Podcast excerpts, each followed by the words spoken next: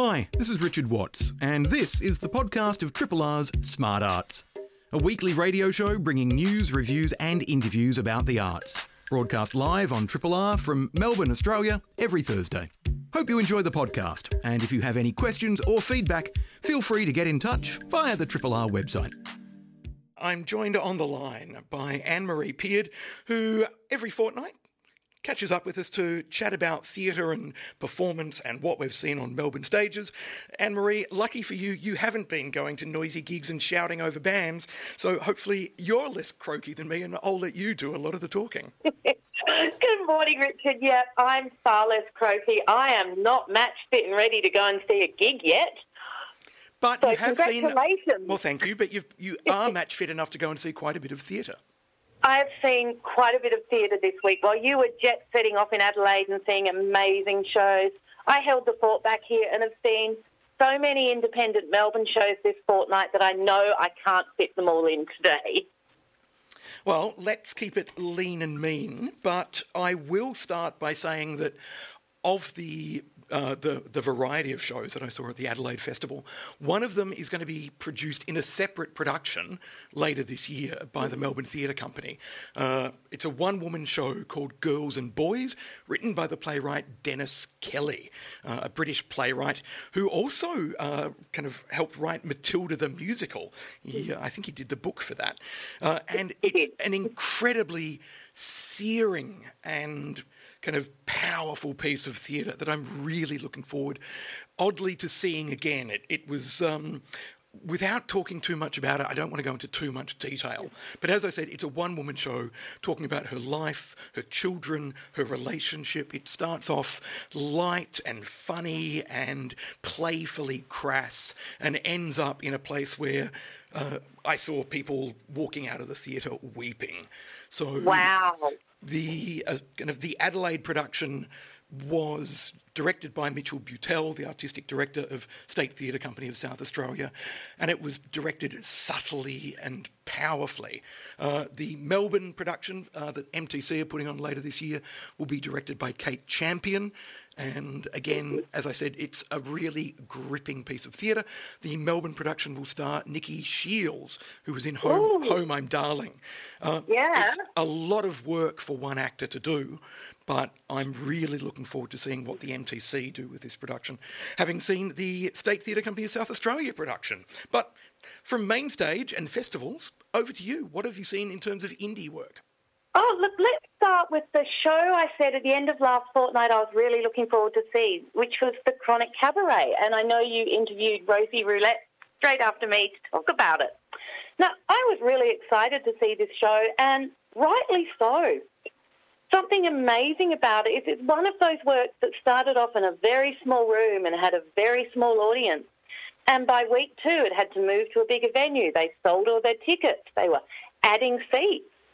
It knew its voice, it knew its message, and it knew exactly what it was. And it felt like a show we've just been wanting and waiting to see. It was one of those, you know, talking about people leaving theatres feeling bereft in tears. This was something I went in feeling grumpy, eh, which is not unusual at all, but I left this show feeling so much better than when I went in. I felt better about myself, I felt better about our community, I felt a bit better about the world. It's a cabaret um, hosted by Rosie Roulette, who interviews every single one of her performers. Um, so they perform that burlesque and cabaret artists, and all of them have disabilities or chronic illnesses. And each was able to talk about their condition and how and sort of if it's reflected in their art. And look, so often with burlesque and strip and you know, even with life, it can be disempowering when we're faced with unachievable bodies and a very, very limited view of beauty and desirability. So this is both comforting and confronting to see artists and particularly to see women who refuse to even consider this limiting view. It's just not okay. It's not even defiance. It's performers who know exactly who they are and dare anyone to judge or compare them. Um, if I'd had time, I would have seen it again, and I think this is but going to become a regular cabaret. So keep your eye out, and the Chronic Cabaret isn't to be missed next time. Fantastic. I wish yeah. I could have seen it, but uh, the stars did not align in this instance. Uh, just quickly, one of the other shows I saw in Adelaide, I'm really mm-hmm. hoping will tour nationally. Uh, it was a new oratorio, so not oh. not a full opera, but a, yeah. a music work that is often a form used for religious ritual and mourning. And this was a piece called Watershed: The Death of Doctor Duncan. Uh, it's about a very famous drowning in the Torrens River in Adelaide, in which a, a gay man at a beat on the riverside was bashed by the cops and thrown into the river and drowned as a result. No one has ever been charged charged with his murder, uh, and the work uh, features a, an oratorio, sorry, a, a, libretto by Alana Valentine and Christos Tsiolkas, and to, uh, is composed by Joseph Twist. Deeply, deeply moving. I was weeping for much of it. There were moments of uh, elsewhere where was, I was full of fury and rage, which I did oh. not expect, when they brought up slides showing photos of the police who were accused of his murder but were never charged uh, and uh, and never found guilty. Um, I, would never seen their faces before, and to see men who treated queer bashing as sport made me yeah. so angry. But mm. this will. It's a very Adelaide story, but I think it should be and needs to be seen in other cities because queer bashing in the 70s and 80s and 90s was not restricted to Adelaide. Uh, I could see it working beautifully, for example, at Melbourne Recital Centre with a, um, a, small kind of a small body of musicians and a chorus, uh, a group of choral performers. Beautiful, stunning, powerful work yeah, I really hope we get to see this work in the rest of Australia. Everyone I know who saw it in Adelaide had a reaction pretty much like yours, and it needs to be seen. So I'm going to jump back to another small show, just my last quick little fringe rebound show, and I want to talk about this one because it's probably going to have a short, at least a one-off performance in the Melbourne Comedy Festival, but unfortunately they don't quite have the date. But Mad Woman, um, that's written and performed by Rosalind Cox. It's uh, the young Irish woman escaping the end of a relationship by moving to Melbourne, where she tries to shag the pain away. It's about what we do, you know, to not feel unbearable pain and guilt, and how we often find the ability to let go and move on in really, really unexpected places. She did a recorded version for the Fringe last year that I didn't see, but I believe she filmed all of the characters separately because she plays multiple characters in it. So in the live version, it's just her. And I think this makes it so much more intimate and feels like we're really sharing what's going on in the character's heart rather than just watching her story. She was playing different characters. And this really made the audience her confident. She was talking to us, so we were her friend. We we're invested in it. Beautifully performed, lovely story. But what I really loved about it is seeing Melbourne and Australians from an outside point of view to see someone come into our city where they don't quite know the vibe of it. So they're seeing it in ways we just don't. And to hear someone do those accents and do those characters who we think, oh, that's a stereotype, until you go, no, no, no, I know every single one of those people. And yeah, we sound like that. So it finished at Fringe, but it possibly is going to be seen at Comedy Festival. So I really recommend seeing that. And that was called uh, Mad Woman by Rosaline Cox. I will keep an eye out for that one yeah. should it return. Now, it, well, it's going to return, yeah. Excellent. Now, I know you've also been over to uh, my Heart of Hearts in Carlton, La Mama. I have. I was there last night, um, and I was at the opening night of Fire in the Head. That was at the courthouse. It's written by a writer called R. Johns and directed by Rodney Hall. Now, this is the story of Kate Kelly, who was Ned Kelly's younger sister. The whole work takes place in the imagination and the head of Kate Kelly on the day she's found drowned in a river. So it weaves through time and space, and we see the younger sister's view of, you know, our legend, the you know myth, everything that is Ned Kelly, but we're seeing it through the point of view of a young woman who was observing it but still part of it. Um, there's a cast who are all playing the ghosts and the memories of people in her life. So, you know, Ned, her father, her mother, and other people in there who are kind of observers, but of course they can't help. And it gets into the repercussions for her, a young woman being a Kelly, of what she had to do to escape and change her name, and she ended up in a very, very violent and unhappy relationship. Kate is played by Emily Paddon-Brown. Um, she's done a lot of musical theatre, so it's just so lovely to see her on a small stage and being able to bring so much heart and understanding to a character who, you know, could possibly be very difficult to love and understand because of the choices she absolutely had to make.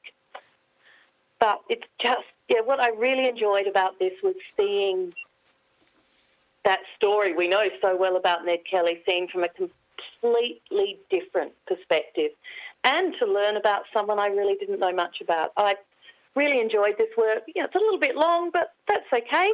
And it's on until the 27th of March at the courthouse. Now, one of the reasons I'm intrigued to see this, and I hope to catch it on the weekend or next week, uh, from my understanding of the, the whole Kelly gang kind of legend, I won't call it a myth mm. because it is fact, but certainly embellished yeah, no. over time. One of the claims that one of the one of the reasons why the gang became outlaws was because they shot a policeman who sexually assaulted their sister. Is that explored in a big that part of it? Yeah. So I, I figured that would be explored in the play. But again, as you say, to hear that from Kate's uh, through Kate's own voice, Kate's own story, yeah. uh, will be uh, an intriguing production. That's on at uh, the La Mama Courthouse, uh, as Anne Marie said, until the 27th of March. It's called Fire in the Head. Now, could I quickly talk about another one I saw on Tuesday night? Please do. Which was Yentl. Now, I should say I went to a preview of this, so it was a preview, still absolutely wonderful. Now, this is being presented by Melbourne's Kadima Yiddish Theatre who have been around since 1911. 1911. We, we forget, you know, the great history we have of theatre here in Melbourne sometimes. And it's a production of Yentl. Now, our touchstone of Yentl is, of course, the Barbra Streisand film of the early 80s. And please send me hate mail. I have never seen the film. I watched the trailer last night. I think I understand exactly what that film is. This production is nothing like it. Barbra Streisand owns the rights to the English version of that short story, so no one can play with it. So, what the company have done is adapted it from the original short story written in Yiddish. And this production is told in Yiddish and English with surtitles.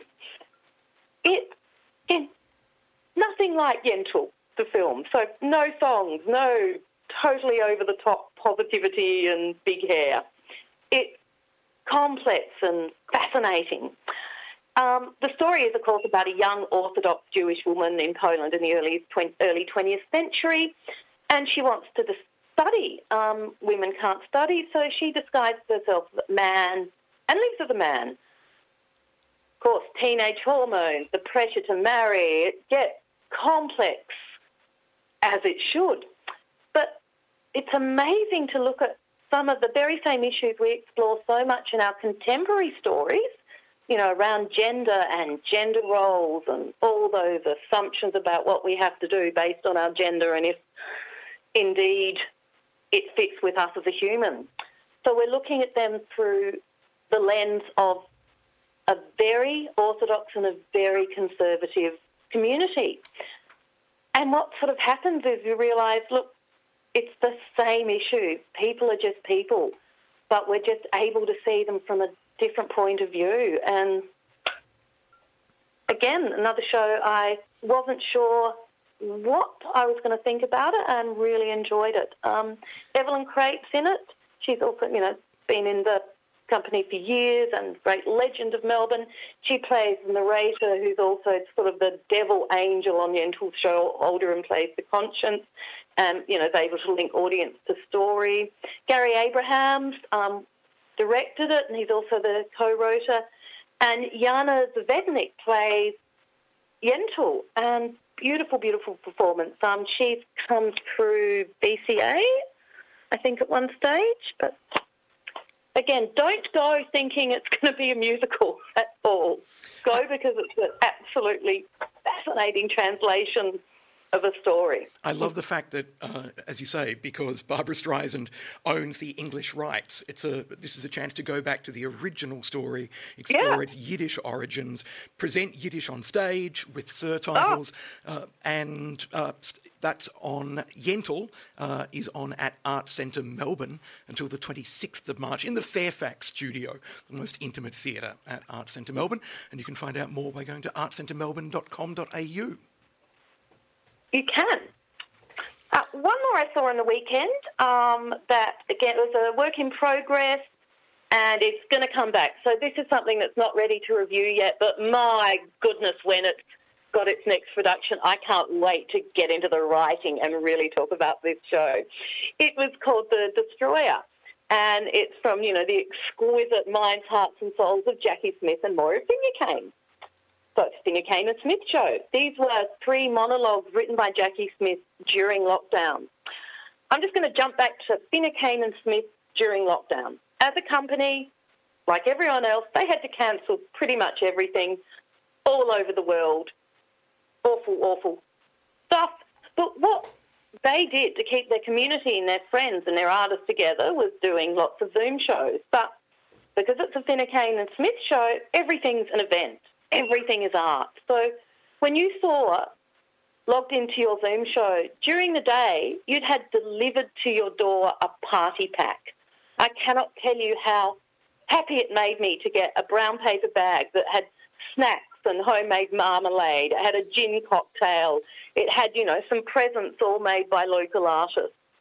So you were almost forced to make your lockdown space a party space before you joined in in the Zoom, and it created community and atmosphere, and I love that. But they're back on stage. This was a one, yeah, one weekend thing that you know, we had gin cocktails and we danced to Dutch 90s industrial rock. So we're back to theatre again. Uh, but the monologues very quickly, one's about a god who was played by Maude Davey, one's about a saint who was played by Rachel Reed, who also performs as Jazida when she does burlesque. She's incredible. And one's about one of the most human and forgotten, lonely people, um, who's played by Carolyn Lee. You know, all the women all subvert any ideas of what a god, a saint, or a lonely human should be. And yeah, I want to wait till we see another production of this to really, really talk about the incredible writing of Jackie Smith. But if you haven't seen a Finucane and Smith show, my goodness, it's, it's time to do one. So they have dance hall on at Chapel off Chapel from the 31st of March to the 4th of April. I'm sure there'll be cocktails, there'll be there'll be everything. One- It'll be an event and you will love it. one to put into the diary. Anne Marie, I'm going to wrap us up. I will just quickly mention one of the other shows I saw in Adelaide, which was on for one night only last year at Rising, Melbourne's Winter Festival. Uh, it was the Nightline, co-created by Rosalind Odes with sound artist Bob Oh! Scott. It was Oh, jealous. superb. Now, the Rising program is announced tonight. I don't know if the Nightline will get uh, a return season for Rising, but when and if and when the Nightline comes back to Melbourne, it's an audio experience where you sit with 30, 40 other people in a dimly lit space in silence, listening to old fashioned telephones of carefully edited recordings of people who can't sleep for whatever reason. They're insomniac. They're working. They're kind of uh, they're up early. Uh, they they call a number, the nightline, between midnight and 6 a.m. and record a message. It might be their fears, their frustrations, Wow. kind of their stories, all edited together into a really potent, beautiful, powerful piece of audio theatre. Uh, so hopefully the Nightline will come back to Melbourne soon. I, I, I really enjoyed it. Uh, so I just want to recommend it and tell people to keep an eye out for it. And those of you who caught it for its one night only at Rising last year before the festival went into lockdown. I'm very envious. You had a different experience to me, but uh, hopefully still a beautiful one. And the reason I also wanted to mention that is yes, I saw it at Adelaide Festival, but the Rising program for 2022 is launched tonight. So, third time lucky. Hopefully, the festival goes ahead without any drama. Yay! Oh, let's hope. Yeah, no, we're in a much better place now. Now, what are you looking forward to this week? Um, I have barely had a chance to think, but I am thinking about heading up to Bendigo on the weekend, uh, on Oh, Sunday, do. to go and check out Homophonic at the Bendigo kind of uh, uh, the, the Queer Bendigo Festival that's on up there. And on Saturday, I'm thinking of heading down to Geelong to see the play Black Cockatoo. Uh, which are directed by Wesley Enoch and is reclaiming the story of the very first Australian cricket team to tour to England in the 1800s, an entirely Aboriginal team who faced Oh goodness. I racism want- as well as the colonial attitude. Unfortunately, I'm seeing three shows on Saturday. Otherwise, I'd say I'll grab the car and we'll go. Um, that sounds amazing. Now, I just have to say, I'm so looking forward to Hamilton next week. Excellent segue. I'm interviewing Jason Arrow, uh, who, I know. who plays Hamilton I at, be listening. at 10:30 a.m. And then we've got, even before our next fortnight, Comedy Festival kicks off. And I think I'm looking at my diary, I've got at least two Comedy Festival shows before it even kicks off. So, so much to talk about. We will catch you in a fortnight's time when I will be less croaky and we can talk about comedy and more. Anne Marie Peard, thanks so much for joining Thanks, us. Richard. You're listening to a Triple R podcast. Discover more podcasts from Triple R exploring science, technology, food, books, social issues, politics, and more. To listen, hit up the Triple R website or your favourite podcast platform. Now, there's been an interesting trend in recent years with opera companies embracing musical theatre. Now, some companies, I won't mention them by name, tend to stick with, I don't know, the, the big commercial successful musicals, but Victorian Opera are staging an anti capitalist musical comedy by Kurt Weill, Bertolt Brecht, and Elizabeth Hauptmann called Happy End. It's performing soon at Art Centre Melbourne. One of the performers in the show joins us on the line now. Ali McGregor, welcome to Triple R. Oh, thank you so much for having me on, Richard. Now, the last time I saw you was, uh, I think we had a long conversation in a green room and then you were on stage. But one of the things that struck me about this show and, and your the way you kind of it, it, it feels like the right fit for you. You're an opera hmm. performer and artist who seems drawn not to the obscure, but certainly to the left of centre and the creative rather than the safe and the commercial. What is it about this particular work, Happy End, that made you think this feels like the right project for me? I was very quick to say yes to this project. I've always loved the music of Kurt Weill ever since I was at college. Um, I love his uh, German music that he wrote with uh, Brecht and Elizabeth Hauptmann, and I also really love his Broadway music. And I do like that. Uh, I do like. I do like the way they've always tackled quite, um, well, sort of controversial at the time, certainly, and, and possibly even now, topics. They haven't gone for the safe option. It's never just a simple love story. There's always something deeper behind it, which I think I really do love. It's multifaceted, if you will. Um, and there's a reason why Kurt Weill songs make very good cabaret songs, and why you know a lot of his songs that were originally written for musicals or operas um, have become staples on the cabaret repertoire because every song uh, has a sort of narrative within it. So it's like almost a, a whole show in, in a song. There's always a, real life to it, and it's never just you know simple four chords and and sort of manipulating a, a listener to, to various sort of touch points of emotion. There's always um, you can always find different colours and textures within it. So every performer who tackles it has their own take on it. Um, so I just think there's so much scope there, and I love that Victorian Opera were putting it on. Now, as I mentioned, it's it's being billed as an anti-capitalist musical comedy, which uh, in the, the, the, I guess, the current political climate, with uh, some people saying, "Oh, capitalism is in its dying days. We're seeing its the, the death struggles as it lashes out, and so forth."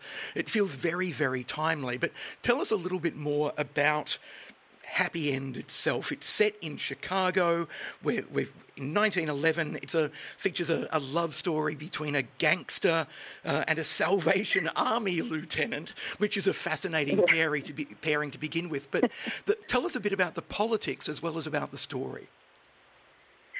Yeah, look, many people, um, when they hear about this, wonder if it is, um, you know, remake of Guys and Dolls or vice versa. Um, they're not linked, but they um, do have similarities. Uh, this actually predates Guys and Dolls, um, but the only real similarities, I guess, are that they are both set in Chicago, and there's you know a gang, um, and there is a Salvation Army group of Salvation Army uh, people in it, um, and a sort of love story within it. But but this one being you know, of a Weimar era, tackles, as you say, capitalism kind of head on, if you will.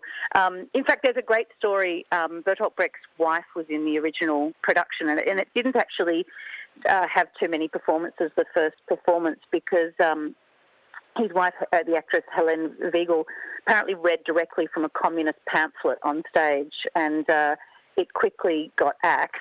Um, so it's been controversial from its very from its very beginning.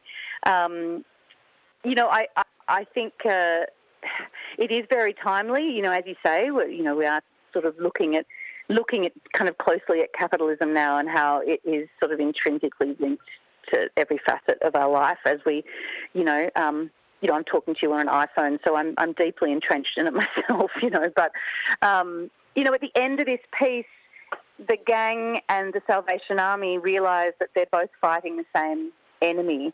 Um, that you know, the, the big banks who are controlling all the money, we're sort of fighting and scrambling down here in the in the um, alleyways um, of, the, of the cities, but the people who are controlling those cities and controlling the flow of money um, are, are up there, and we're both kind of um, scrambling for their for their leftovers, and and so there is a sense at the end that you know, maybe all this infighting, and you know, there's a lot of it, as you know now. Maybe we need to take a step back and look who the real enemy is. Maybe we're not we're fighting each other, and maybe that's not the real the real um, you know what we should be doing. So I love that this piece kind of puts a mirror up to that, and it you know it's still a really relevant story as, it was.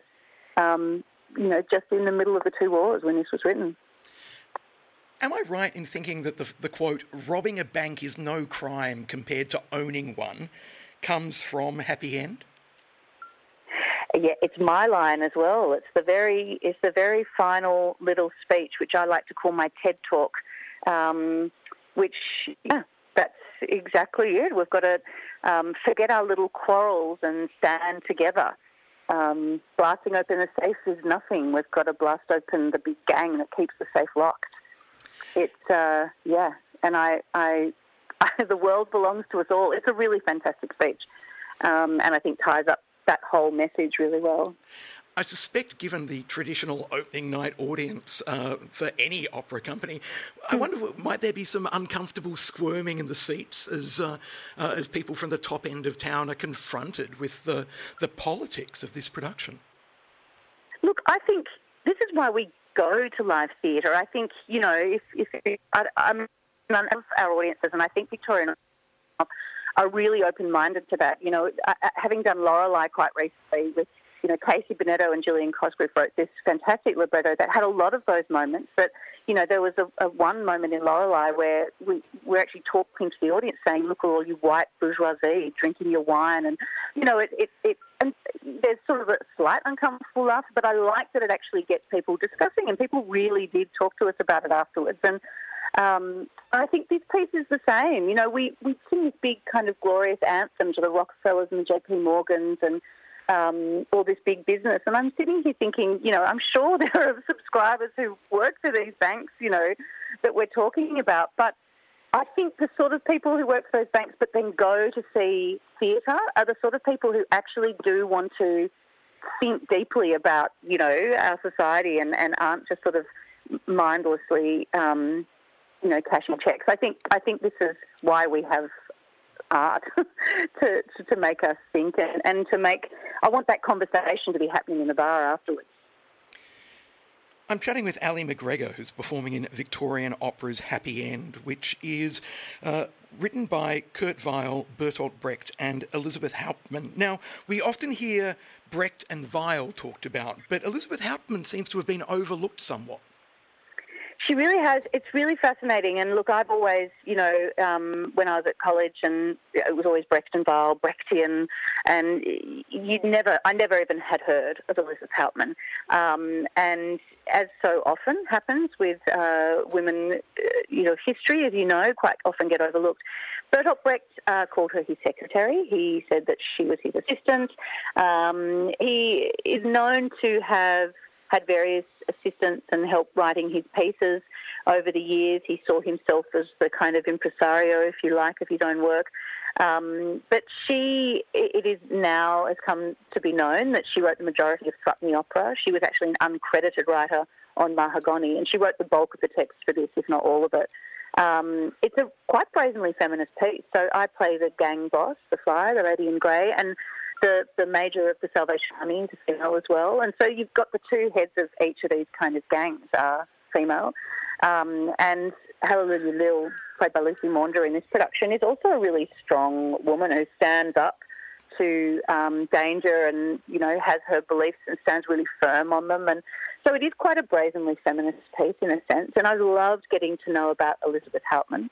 Um, she actually translated um, the Beggar's Opera to be uh, in, into German for Threepenny Opera, um, and had you know a big lot to do with with the the tone of the work that um, Kurt Weill and Brecht were collaborating on. So, um, yeah, really, really fascinating to learn about her, and I'm you know making a point of trying to shine a light on her work um, as much as I can. Now, I've been reading some reviews of past productions of Happy End, and one describes it as musical comedy with a wicked leer, and some of Kurt Weill's mm. most sinuously seductive songs. The score is a beauty with its hymns, aggressive declarations, and silken ballads. And elsewhere, it's that, that somebody has talked about the staccato jazz tempo passages alternating with languorous melodies what can people expect musically when they come to see the work? Do those quotes do the production justice in terms of, of what people will hear? I do think they do it justice. I think the beauty of, of Weill's compositions, and it, it, goes throughout all his work, is he has one foot in a classical camp and he has one foot in a jazz. And he was he really loved jazz, which at that time was quite new to European audiences. Um, and he he mixes these two to create, you know, what we really think of now as that sort of Weimar cabaret sound. Lots of brass, um, and there's definitely a hymnal quality. I mean, obviously with the Salvation Army songs, there are hymns in there, um, but it's it. Uh, he he was fascinated with that kind of music coming out of America. Um, but as I said, it has this classical ear listening to it, and his most famous songs in this piece, Surabaya Johnny, which is probably I would you know hasten to say maybe his most famous song, um, and the Bilbao song um, and Mandalay song. There were these songs that they actually released them before the piece came out, and they were they were quite well known kind of pop songs. And then when the piece came out, everyone in the audience was really familiar with them. So um, each song, almost as I said before, with Kurt Weill's music, had a little sort of story within them, a little narrative within them. So in some ways, they, you step out of the action and you're telling this this little story in the middle um, of the piece. Uh, and then the, the, the, sort of music, the band, it's small but hugely powerful. Um, Phoebe Briggs, who's our musical director, is um, is masterful at um, at this style, and, and and the singing is you know really extraordinary. But it's not just about the beauty of sound, which I love. It is about um, the story that's being told. and It is all about the words. This fantastic libretto. So um, I think you, are going to come and hear something, a texture that we, you know, we don't hear that much on stage, but I think we should hear more of, and it feels, you know, classic um, as well as contemporary at the same time, and just really visceral. You've just described Kurt Weill's uh, as somebody with uh, one foot in classical music, one foot in jazz. That seems a fairly apt description of, of, of you as well. One foot in the world of opera, one foot in the world of cabaret, which would make uh, Happy End then perhaps the perfect vehicle for your talents. It is, look, and it's a really different role for me. It's not, you know, I have one song and it's not a big singing song. It's a, you know, it's more of a half spoken song. I've loved getting to play this character. Um, and yeah, look, I've always said that cabaret is a genre that actually sort of sits between the cracks of the high arts. And so, you know, I think any, you know, great cabaret act, you, can't say definitely, oh, that's just jazz or that's just musical theatre or that's just dance. They're always somewhere in between, sitting in between the cracks. Um, and that's the place I like to be. So this piece is perfect for me.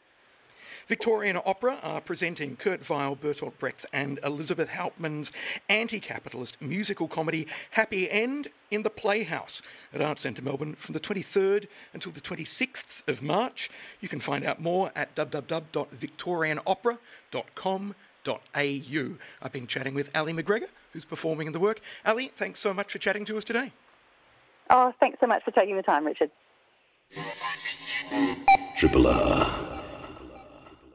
Hamilton is a musical that, since its premiere in January 2015, has gone on to generate adulation, critical acclaim, an enormous fan base around the world. When I reviewed it in Sydney, I described it as effectively critic proof. So, uh, why send critics to it at all, I wonder?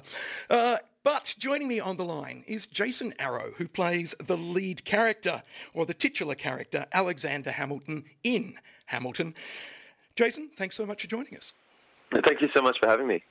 So, before we talk about your experiences of the role, what is it about Hamilton that has struck such a chord in audiences both in the US and here in Australia and elsewhere. I can understand that chord mm. resonating in the US. It's about their own history, which they're taught a lot in schools. It's been described as a, a musical about America then, uh, mm. represented by, by America now. But I, I did wonder why it still lands so well for Australians. What's your take? Um, I think it has a lot to do with um, the way in which the story is told. So, I mean, obviously for us, the um, the whole the historical side of it isn't necessarily something that we um, we flock to, um, and necessarily I don't know if that's um, the reason why it was so popular in America. But um, I think it has a lot to do with um, how well the story's told, the music that's used, the style of uh, dance that's used. It, it, it's quite it's quite eclectic and all, like how, how, how all the different elements sort of they just meld together. It's amazing. It certainly won over people who perhaps would not normally describe themselves as fans of musical mm. theatre, given that uh, it in, in brings in hip hop and a, a, variety of other art forms to tell the story.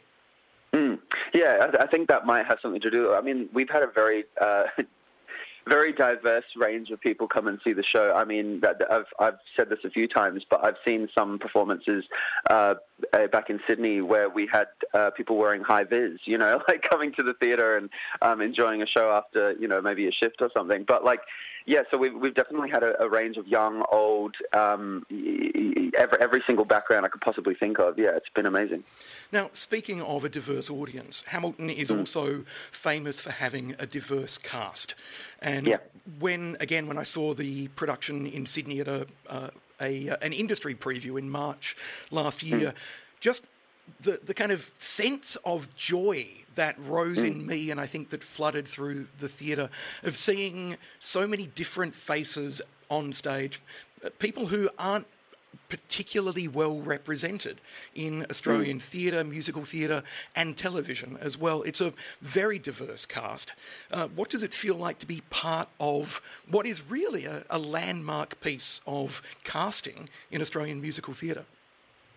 Yeah, it, I, I, mean, I reference the show when I when I think about this sometimes, but um, this is not a moment; it's it's it's the movement, um, which really meant a lot when the um, when the cast when the cast was first announced because it was at a really poignant moment um, in Australian sort of casting and how we were going about um, you know shifting uh, the landscape when it came to casting and diverse diversity, um, and I think this landed at the exact right time um, when when the cast came out was massively celebrated about how it looked like. Um, the Australian industry as a whole, because uh, I mean we have a very diverse industry. Um, it just wasn't necessarily being represented as much, and so when this cast landed, um, it was it was touted, it was celebrated massively. It felt amazing. Now let's talk about you and getting cast in the show. You were born in South Africa, moved to WA with your family mm. when you were about six, I think, and yes. you've done some musical theatre before, but have, from having read interviews with you, I know that when your agent called to tell you that you'd got the role of Alexander Hamilton, he was like, mm. "You better sit down for this one." Yeah, um, I mean that's exa- that was those were his exact words. Because um, I could I could tell something was something was different because he sounded very um, uh, em- emotional, I, I, guess is the best way to describe it. Um, and I was like, oh, what's what's happened? I, I thought mm, maybe you know the show had been postponed or something because of COVID, which is a natural thought to have at that time because um, we were mid lockdown. Um, but yeah, he was just he had said um, they want you to play uh, Alexander Hamilton, and it was yeah it was met with a lot of silence on my part i'll be honest and then um, a lot of profanity so i won't repeat that. But uh, yeah it was absolutely amazing. It wasn't something i expected uh, whatsoever. It may not have been something you expected but it was obviously something you hoped for given that you put yourself forward for the show yeah, absolutely. I mean, you always hope for the best, but um, I always find I don't try and um, I try and manage expectations um, because I mean we know how this industry is. It's very um, volatile. Things can change at any minute, especially these days. Um, so yeah, I, I, was sort of going, okay, look, being in in any capacity would be absolutely amazing, and I'd be honoured.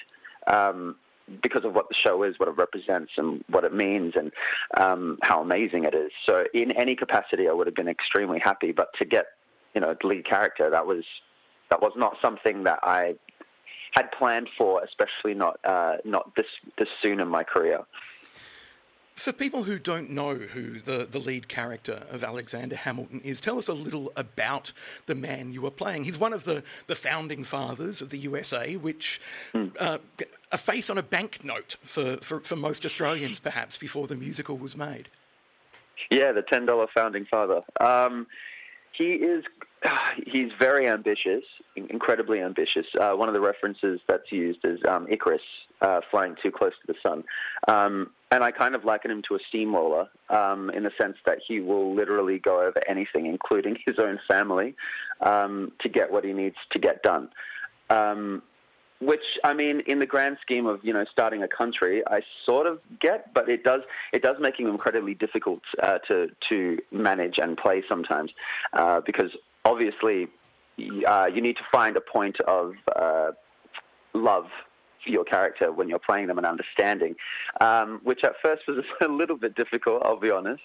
Um, but yeah, I found you know his wounds. I found um, his early life was quite uh, you know, quite damaging uh, as a person, uh, growing up without a family essentially and only having his work to rely on. Kind of made sense why he was like that as a person and why he had such um, a bad uh, emotional and relationship uh, kind of life. Uh, really did make sense once I got into that side of things for any actor taking on an already established role, you have a challenge. Mm. You have to uh, find the truth of the character for yourself so it fits you naturally rather mm. than you wearing somebody else's impression of the character. For mm. Hamilton, you have an even greater challenge. People know the cast recording. Many people will have signed up to Disney Plus just to watch the film yeah. production of Hamilton, which has the added challenge of the creator in the role.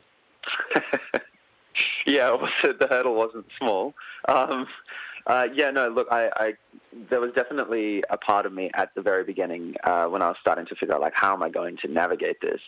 Uh, that was that that was worried about um, how it would be received. Uh, but I mean, that's just natural to have that kind of um, you know that sort of fear or worry. But I just you know knuckled down, knew I did what I knew, which was find the point of the character that you can relate with, or the point of the character that you um, feel empathy for. Um, and I latched onto that and then just worked my way around it. Um, and obviously, you know, there's certain things that I will, um, you know, beg, borrow, and steal from um, other things that I've heard, or like tones, uh, tonal shifts in the voice and things like that, just so there's a bit of a point of familiarity. Because I really, I do like. Uh, you know, making myself a bit of a chameleon at times and like trying to go, okay, this bit I can make a little bit sound like Lin because, you know, it sounds quite cool in the recording and I think people really like that part vocally, how it sounds, but I'll um, portray it in this way. Um, so there's a lot of managing that happens when there's been, um, you know, such a popular uh, rendition of the show that people know and love so well.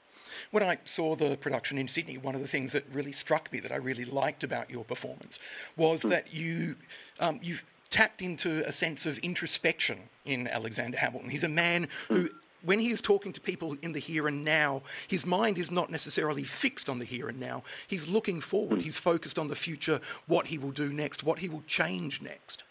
Mm. Yeah, um, I mean that's a very essential part of who he is. You know, he's not what what's happening now is already done essentially in his mind. You know that work has already been finished. So what do we do after that? Um, and that kind of uh, naturally works with how the show's written anyway. I mean, it's so fast you kind of do have to think a little bit ahead anyway.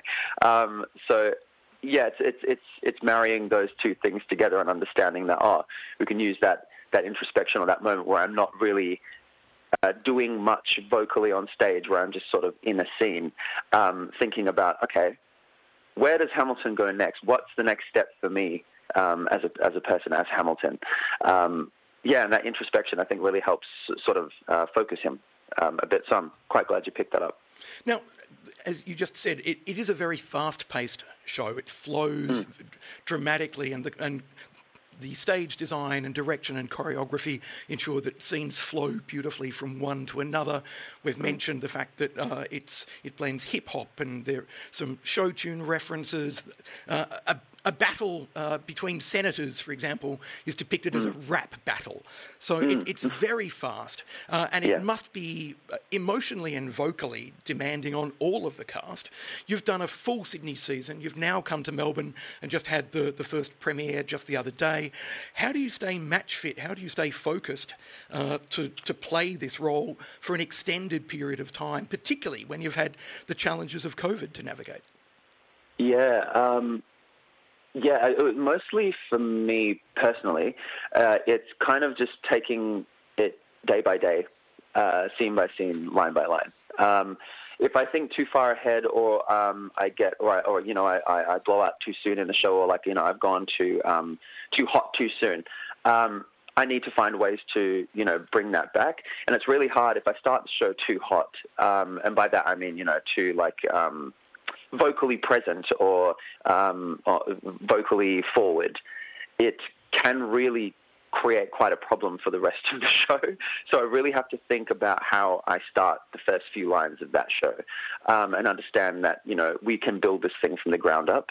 Um, because this, the show's so fast paced and because the music's so um, intense, um, there is a feeling of wanting to attack it um, immediately from the get go. And this was something I learned early days in Sydney um, that that does not have to be the case. Um, you can uh, morph into it a bit more, and I find my shot's a good uh, show to do that, uh, a good uh, song to do that, as opposed to um, what I do outside of the show. Um, that's more just listening to my body and understanding that um, you know, days change, weather changes. Um, you know, we feel different things on different days. Meditation can help um, when I'm not feeling exactly focused on those particular days. Um, and a lot of the time, just relying on the cast around you because it's such an ensemble-based story where it's um, short. You know, Hamilton's the, the titular character, the lead character, um, but there are and there's an ensemble of leads and there's an ensemble of ensemble. Like there's there's a massive show, um, and everyone's carrying their weight, so that also helps too. If you've just tuned in, I'm chatting with Jason Arrow, who uh, plays the title role in Hamilton, which had its first preview in Melbourne just the other night on Tuesday night, to, I understand, a rapturous response from uh, a very loyal audience who'd been waiting quite a while to see it.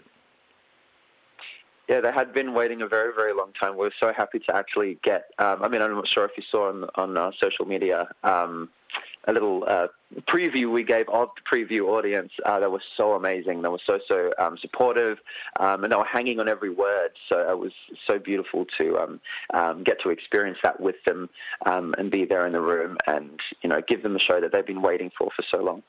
Is an audience like that more fun, more enjoyable, more energetic to perform to than a more traditional opening night audience, which is very heavily papered with industry and media who may give you a hmm. very different response.